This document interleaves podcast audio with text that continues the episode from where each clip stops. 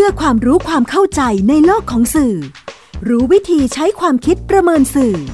ชวนคุณคิดและติดตามในรายการ ทันสื่อ กับบรรยงสุวรรณพอง สวัสดีครับคุณผู้ฟัง นี่คือทันสื่อ รายการความรู้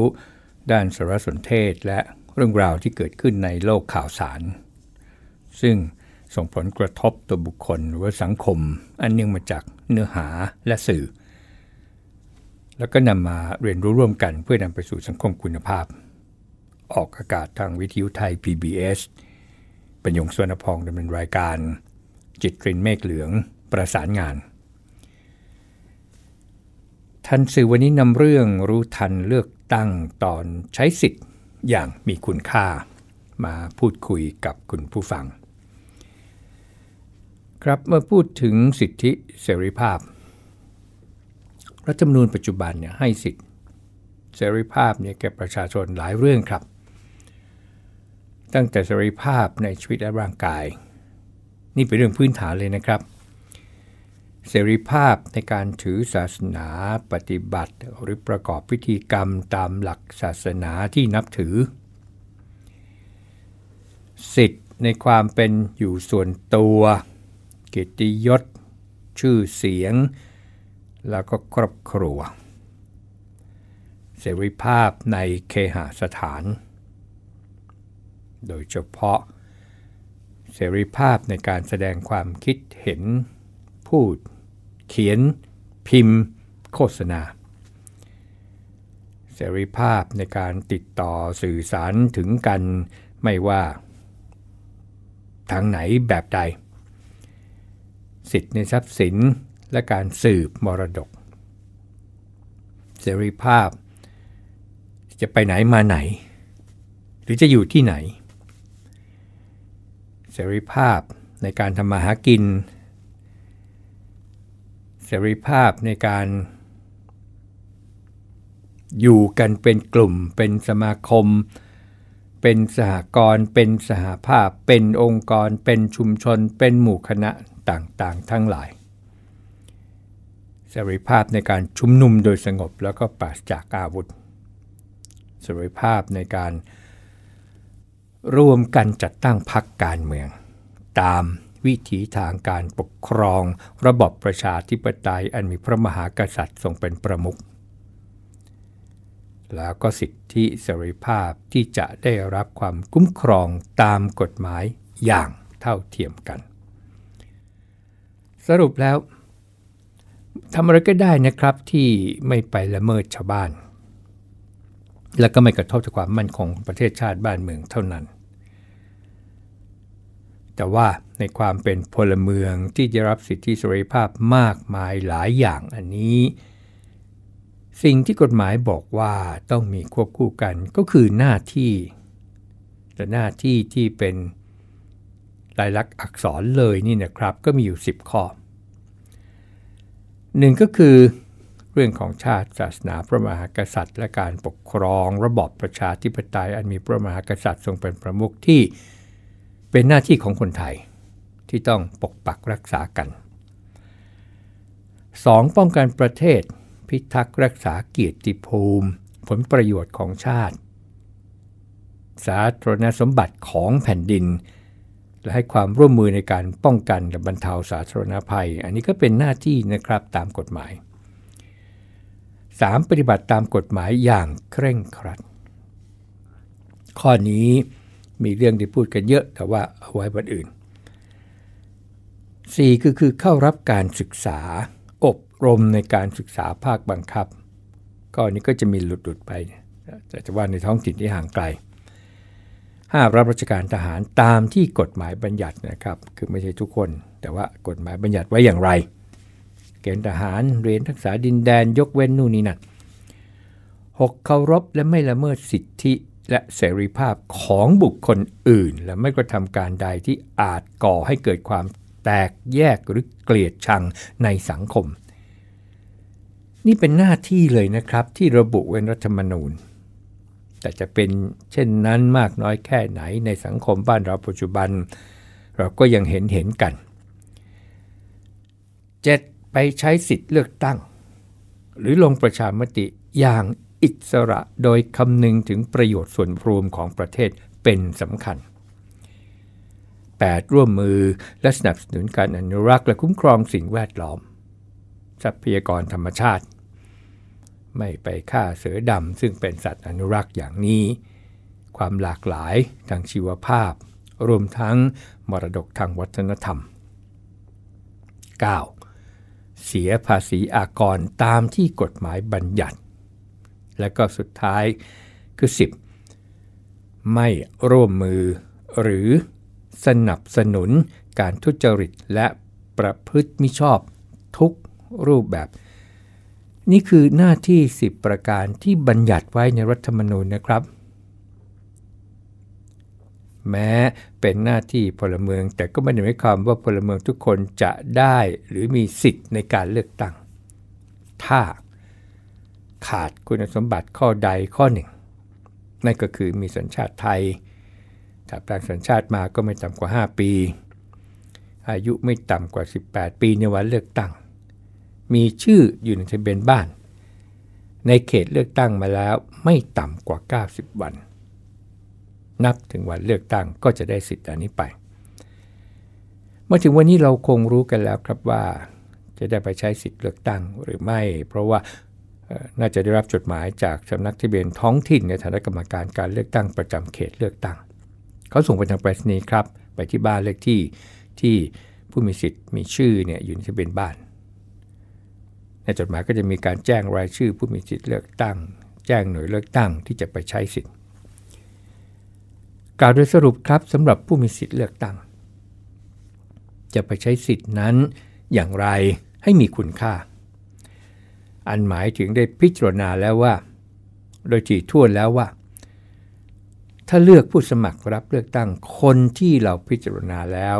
เขาจะไปทำหน้าที่ตามความรับผิดชอบในฐานะผู้แทนของประชาชนอย่างแท้จริง หรือเพื่อประโยชน์ส่วนรวมที่ไม่ใช่ประโยชน์ส่วนตน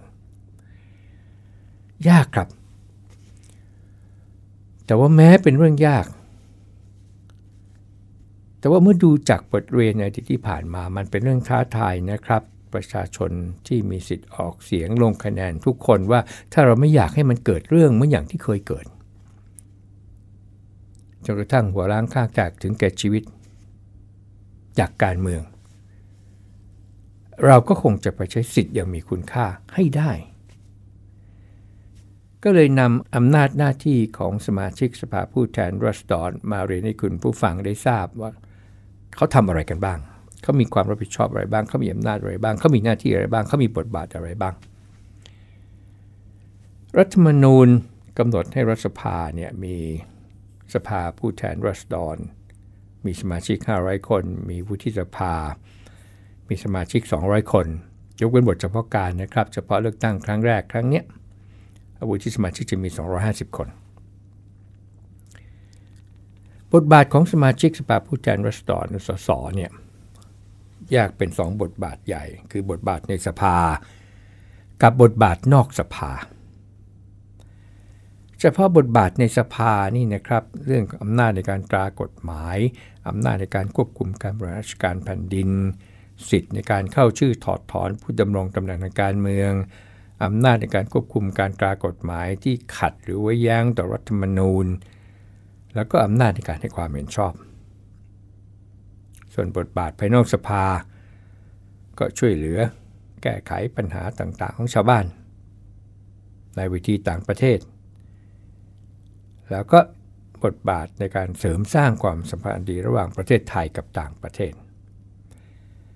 เขาเริ่มจากบทบาทหลักที่เป็นอำนาจหน้าที่ในสภาก่อนนะครับ ข้อแรกก็คืออำนาจในการตรากฎหมาย เป็นเรื่องสำคัญที่สุดครับ เพราะว่าส่งผลกระทบต่อประชาชนทั้งประเทศ เนื่องจากหลักการของกฎหมายบังคับใช้แก่ทุกคนในสังคมโดยเท่าเทียม กฎหมายก็เป็นเครื่องมือสำคัญ ในการควบคุมให้คนในสังคมนี้อยู่ร่วมกันโดยสงบสุข ด้วยกฎพื้นฐานของการมีชีวิตอยู่ร่วมกัน โดยการระงงับข้อพิพาทของคนในสังคม ด้วยหลักประกันและปกป้องความสัมพันธ์ทางการผลิตอันได้แก่การใช้และแจกจ่ายทรัพยากรธรรมชาติ นี่คือหน้าที่ของสสข้อ 2. อำนาจในการควบคุมการบริหารราชการแผ่นดิน กฎหมายให้อำนาจสส ตรวจสอบการทำงานรัฐบาลครับ ตั้งกระทู้ถามเรื่องใด ๆ ที่เกี่ยวกับการงานในหน้าที่ของนายมนตรี หรือรัฐมนตรี แม้ว่ารัฐบาลโดยนายกหรือรัฐมนตรีเนี่ยมีสิทธิ์ที่จะไม่ตอบ จะอ้างความปลอดภัยหรือว่าประโยชน์สำคัญของแผ่นดิน แต่ถ้าเห็นว่าการบริหารบ้านเมืองมีปัญหา สามารถร่วมกันเข้าชื่อไม่น้อยกว่าหนึ่งใน 5 นะครับ ของสมาชิกทั้งหมดเนี่ยเสนอยติขอเปิดอภิปรายทั่วไป เพื่อลงมติไม่ไว้วางใจนายกรัฐมนตรี หรือไม่ไว้วางใจรัฐมนตรีเป็นรายบุคคล หรือไม่ไว้วางใจทั้งคณะ อันที่ 3 เป็นสิทธิ์เข้าชื่อเพื่อถอดถอนผู้ดำรงตำแหน่งทางการเมืองนะครับ ซึ่งสสไม่น้อยกว่า 1 ใน 10 ของสมาชิกทั้งหมดเนี่ย สามารถร่วมกันเข้าชื่อร้องต่อประธานสภา และให้ส่งคำร้องเนี่ยไปยังสารสมนุนเพื่อวินิจฉัย ว่า1 2 3 4 5สมควรถูกถอดถอน บ้านเขาเนี่ยตะวันตกก็เรียก impeachment ข้อ 4 ก็คือควบคุมการตรากฎหมายที่ขัดหรือแย้งต่อรัฐธรรมนูญ คือจะเห็นว่าร่างพระราชบัญญัติใดเนี่ยมีข้อความขัดหรือแย้งต่อรัฐธรรมนูญว่าตราขึ้นโดยไม่ถูกต้องตามบทบัญญัติของรัฐธรรมนูญ อันนี้เข้าชื่อร่วมกับสมาชิกวุฒิสภา ไม่น้อยกว่า1ใน 10 ของจำนวนสมาชิก ทั้งหมดเท่าที่มีของสองสภา ขอให้รัฐบาลสภาเนี่ยส่งความเห็นไปยังสารรัฐมนูญให้วินิจฉัย และเรื่องนี้ได้มีการทำแล้วก็ทำให้กฎหมายร่างกฎหมายใหญ่ ๆ นี่นะครับ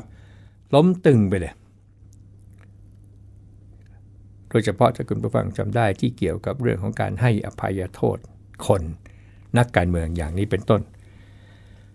อันที่ 5 นี้เป็นอำนาจในการให้ความเห็นชอบนะครับ สสเนี่ยมีอำนาจในการพิจารณาให้ความเห็นชอบในที่ประชุมร่วมกันของรัฐสภา ให้ความเห็นชอบเรื่องสืบราชสมบัติ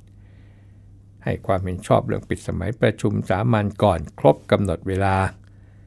ให้ความเห็นชอบในเรื่องการประกาศสงคราม ให้ความเห็นชอบในเรื่องการทำหนังสือสัญญาระหว่างประเทศ นี่คือเรื่องใหญ่มากทั้งนั้นเลยนะครับ ซึ่งเป็นหน้าที่สองสอสอเป็นอำนาจหน้าที่ของสอสอเรื่องใหญ่ประการที่ 2 ก็เป็นบทบาทนอกสภา ก็คือการพบปะ เยี่ยมเยียน รับฟังปัญหาโดยตรงจากประชาชน แล้วก็นำปัญหานั้นมาแก้ไขใน2ช่องทาง ช่องทางแรกก็ผ่านสภาด้วยการตราเป็นกฎหมาย อันนี้ก็ต้องเป็นเรื่องใหญ่ระดับชาติ ใช้เวลาเป็นปี 2 ปีหรือ 3 ปี อันนี้ก็เคยมีมาแล้ว บางเรื่องก็ไม่สำเร็จนะครับจะเหตุปัจจัยหลายประการ ส่วนเรื่องที่ไม่ถึงขั้นต้องออกกฎหมายอะไรก็อาจจะผ่านไปทางกันมาธิการนะครับ นั่นคือช่องทางแรก ช่องทางที่ 2 ก็คือเสนอรัฐบาล โดยรัฐมนตรีที่เขารับผิดชอบในเรื่องนี้ หรือว่าพา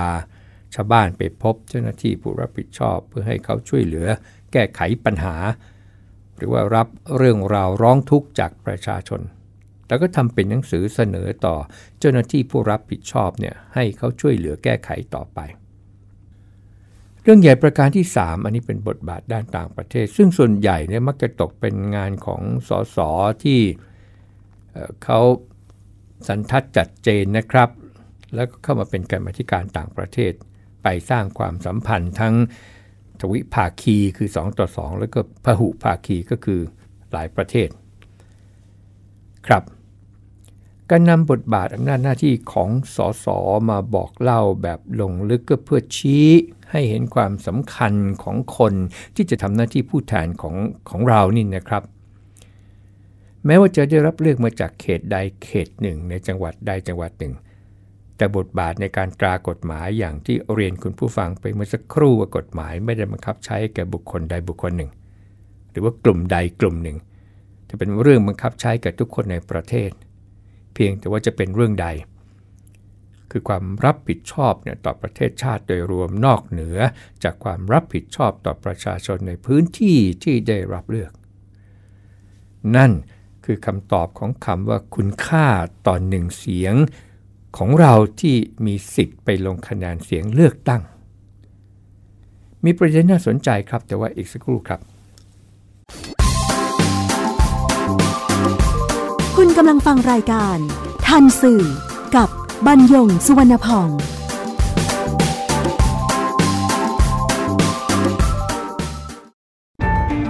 ฟังสปอตตัวนี้แล้ว อย่าเพิ่งตกใจนะครับ พี่น้องชาวไทย วันนี้ประเทศไทยมีผู้สูงอายุถึง 10 ล้านคนจำนวนผู้สูงอายุจะมีมากกว่าเด็กและวัยรุ่นหนึ่งใน 10 ต้องอยู่ตามลำพัง อายุจะยืนยาว แถมยังเจ็บป่วยและยากจน คุณคงไม่อยากเป็นหนึ่งในนั้นใช่ไหมครับ เตรียมตัวให้พร้อมตั้งแต่วันนี้ หัวใจไม่มีวันชรา ไทย PBS ติดปีกความคิด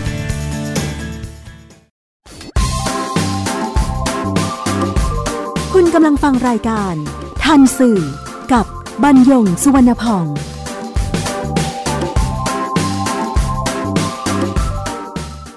ประเด็นที่น่าสนใจที่พูดค้างไว้เมื่อสักครู่นี้ ที่เกิดขึ้นอันนึงมาจากความแตกต่าง ระหว่างรัฐธรรมนูญปัจจุบันกับรัฐธรรมนูญปี 50 เนี่ยแล้วก็ส่งผลต่อการไปใช้สิทธิลงคะแนนเสียงเลือกเออสส โดยเฉพาะเอ่อสสบัญชีรายชื่อ ซึ่งไม่เพียงเท่านั้นครับยังส่งผลต่อไปยังผู้ได้รับการเสนอชื่อเป็นนายกรัฐมนตรีอีกด้วย อันแรกก็คือสสแบ่งเขต ในจำนวนสส500 คนนี่นะครับแบ่งเขตเนี่ย350 คน บัญชีรายชื่อ 150 คนนั้น แม้ว่าการได้มาของสสแบบแบ่งเขตเนี่ยยังคงเหมือนเดิมนะครับ คือใครได้คะแนนสูงสุดคนนั้นก็ได้เป็นสส แต่ถ้าผู้กาช่องเนี่ยไม่เลือกผู้สมัครผู้ใดมีจำนวนมากกว่า หมายความว่าเขตเลือกตั้งที่ไม่มีผู้สมัครรายใดเนี่ยได้รับคะแนนเสียงมากกว่าคะแนนที่ไม่เลือกผู้ใดเป็นสสในเขตเลือกตั้งนั้น อันนี้ต้องเลือกตั้งใหม่ครับ ไม่เพียงเท่านั้น ผู้สมัครเดิมยังไม่มีสิทธิ์สมัครใหม่ด้วย เพราะถือว่าไม่เป็นที่พอใจของผู้ใช้สิทธิ์ออกเสียง นอกจากนี้ก็ยังไม่นำคะแนนของผู้สมัครแต่ละคน ที่ได้รับในเขตนั้นนะครับ มาใช้ในการคำนวณหาจำนวนสสบัญชีรายชื่อ ตัดทิ้งไปเลยครับ นั่นคือประการที่ 1 ประการที่ 2 ครับ บัญชีรายชื่อสสการได้มาของสสบัญชีรายชื่อนั้น มันสลับซับ ซ้อนไม่ใช่แค่1ชั้น ไม่ใช่แค่2ชั้น ไม่ใช่แค่3ชั้น มัน4-5ชั้นเลยนะครับ เอาตั้งแต่แรกเลย ย่อๆคะแนนรวมนำคะแนนรวมของทั้งประเทศที่พักเกิดเหมือนทุกพักที่ส่งผู้สมัครแบบบัญชีรายชื่อนะครับ ได้รับจากการเลือกตั้งแบบแบ่งเขตเลือกตั้งทุกเขตเลยเนี่ยเอาคะแนนรวมทั้งหมดเลย มาหารด้วย 500 ก็จะเป็นตัวเลขเฉลี่ย1 1 1ตัวเลขเฉลี่ยนำตัวเลขเฉลี่ยอันนี้ครับ ไปหารจำนวนรวมทั้งประเทศของแต่ละพรรคการเมือง ที่ได้รับจากการเลือกตั้งแบบแบ่งเขตเลือกตั้งทุกเขต ตัวเลข ที่จะรับในขั้นตอนที่ 2 นี้คือจำนวนสสบัญชีรายชื่อเบื้องต้นของพรรคการเมืองนั้น เรียนย้ำว่าเบื้องต้นนะครับยังไม่จบยังมีต่อไปอีก ตัวเลขนี้เนี่ยผมเรียกว่าเบื้องต้นหนึ่งตัวเลขเบื้องต้นหนึ่งนำจำนวนสสบัญชีรายชื่อเบื้องต้นหนึ่งเนี่ยไปลบจำนวนสสแบบแบ่งเขตเลือกตั้งทั้งหมด ที่พรรคการเมืองนั้นได้รับนำตัวเลขเบื้องต้นหนึ่ง ไปลบกับตัวเลขจำนวนสสแบ่งเขตที่พรรคการเมืองนั้นได้รับ ก็จะเป็นจำนวนสสบัญชีรายชื่อ เบื้องต้น อันนี้ผมใช้คำว่าเบื้องต้น 2 เห็นไหมครับว่ากี่ชั้นละทีนี้เนื่องจากสสบัญชีรายชื่อทั้งหมดเนี่ยมีอยู่แค่ร้อยห้าสิบคน แล้วก็ต้องจัดสรร ไปตามบัญชีรายชื่อ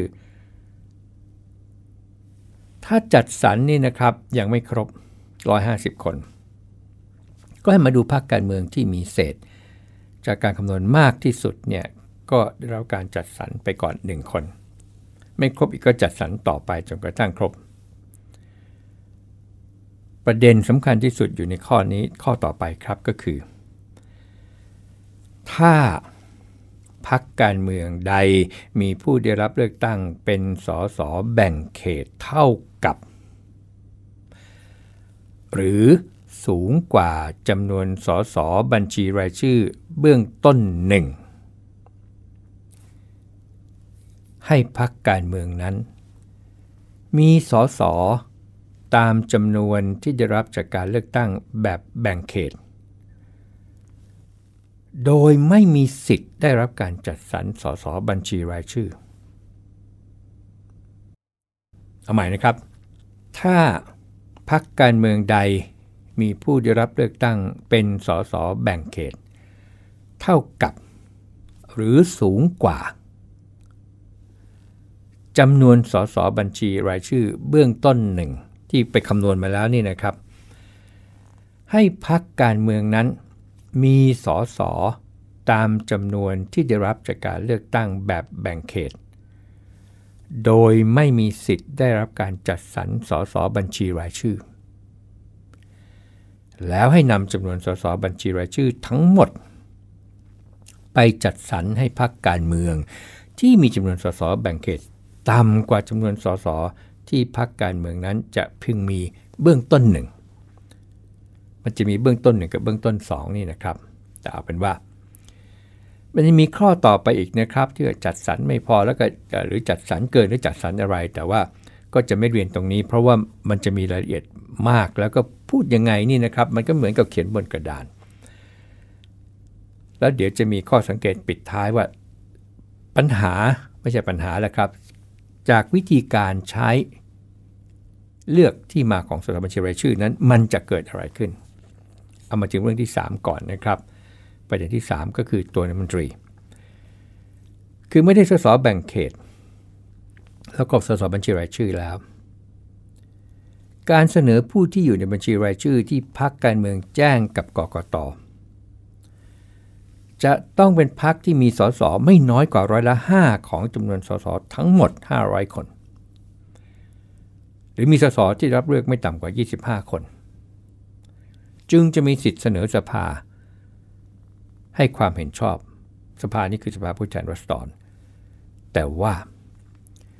บทเฉพาะการนั้นกำหนดให้การเลือกตั้งครั้งแรกของรัฐธรรมนูญปี2560 เนี่ยต้องได้รับความเห็นชอบจากทั้งสองสภา คือวุฒิสภาและสภาผู้แทนรัศดรไม่เพียงเท่านั้นครับ บทเฉพาะการยังกำหนดว่า ในภาระเริ่มแรกเนี่ยให้มีสมาชิกวุฒิสภา 250 คน เฉพาะครั้งแรกนะครับต่อไปก็ 200 คนเหมือนเดิมข้อสังเกตจากการเลือกตั้งครั้งแรกรัฐธรรมนูญปี 2560 ก็คือ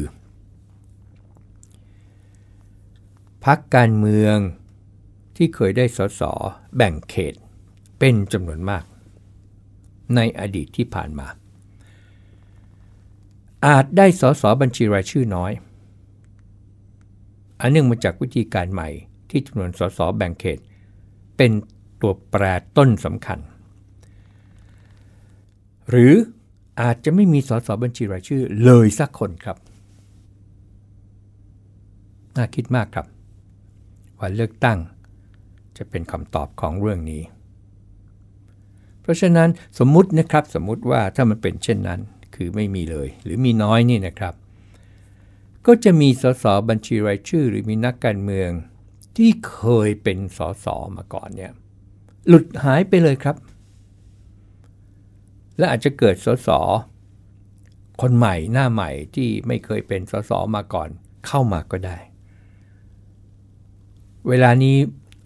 ใครเนี่ยที่จะฟันธงยากเหลือเกินครับ จนกว่าจะพ้นวันเลือกตั้งแล้วทุกอย่างมันลงตัวมันคะแนนมันชัดเจน นั่นแหละครับ ก็จะได้เห็นกัน ข้อสังเกตประการที่ 2 ครับ คือการไปใช้สิทธิ์เลือกตั้งที่ครั้งนี้เนี่ยมันยังทำให้ไปเพิ่มโอกาส การได้สสบัญชี คือแบบแบ่งเขตเนี่ยไปเพิ่มโอกาสสสบัญชีรายชื่อ แล้วก็นิมนตรี แม้ว่าไม่รู้จักสสเลย เพราะว่าปีนี้สมมติปีนี้มีหน้าใหม่หลายคน แต่ว่าชอบพักการเมือง อยากได้พักการเมืองเนี่ยก็เพียงเลือกเบอร์สอสอให้ตรงกับสังกัดของพรรคการเมือง ก็จะได้พรรคการเมือง ที่อยากจะได้ รวมทั้งที่ไม่รู้จักผู้สมัครและพรรคการเมืองตั้งใหม่ แต่ว่าอยากได้นายกรัฐมนตรีคนที่ชอบ ก็เลือกเบอร์ผู้สมัครจากพรรคการเมืองที่เสนอชื่อนายกรัฐมนตรี กล่าวโดยสรุปก็คือกาเบอร์เดียว มีโอกาสได้ทั้งสสแบ่งเขต สสบัญชีรายชื่อ แล้วก็นายกรัฐมนตรีอีกด้วย วันอาทิตย์ 24 มีนาคม ถ้ากังวลว่าจะต้องไปเข้าคิวยาวนะครับ ก็ไปแต่เช้าเลย ก่อน 8นาฬิกาไปต่อรอคิวเลย ก็จะได้ไม่เสียเวลาอาจจะมีที่ทางอจอดรถให้ไปใช้สิทธิ์เลือกตั้งได้อีกด้วย ครับอาทิตย์ 24 มีนาคม 2562 ไปใช้สิทธิ์เลือกตั้งอย่างมีคุณค่า พบกันใหม่ในรายการทันสื่อทางวิทยุไทย PBS บรรยงสวนพอง สวัสดีครับ ติดตามรายการทันสื่อได้ทางวิทยุไทย PBS www.thaipbsradio.com แอปพลิเคชัน Thai PBS Radio ติดตามข่าวสารทาง Facebook ได้ที่ facebook.com/thaipbsradiofan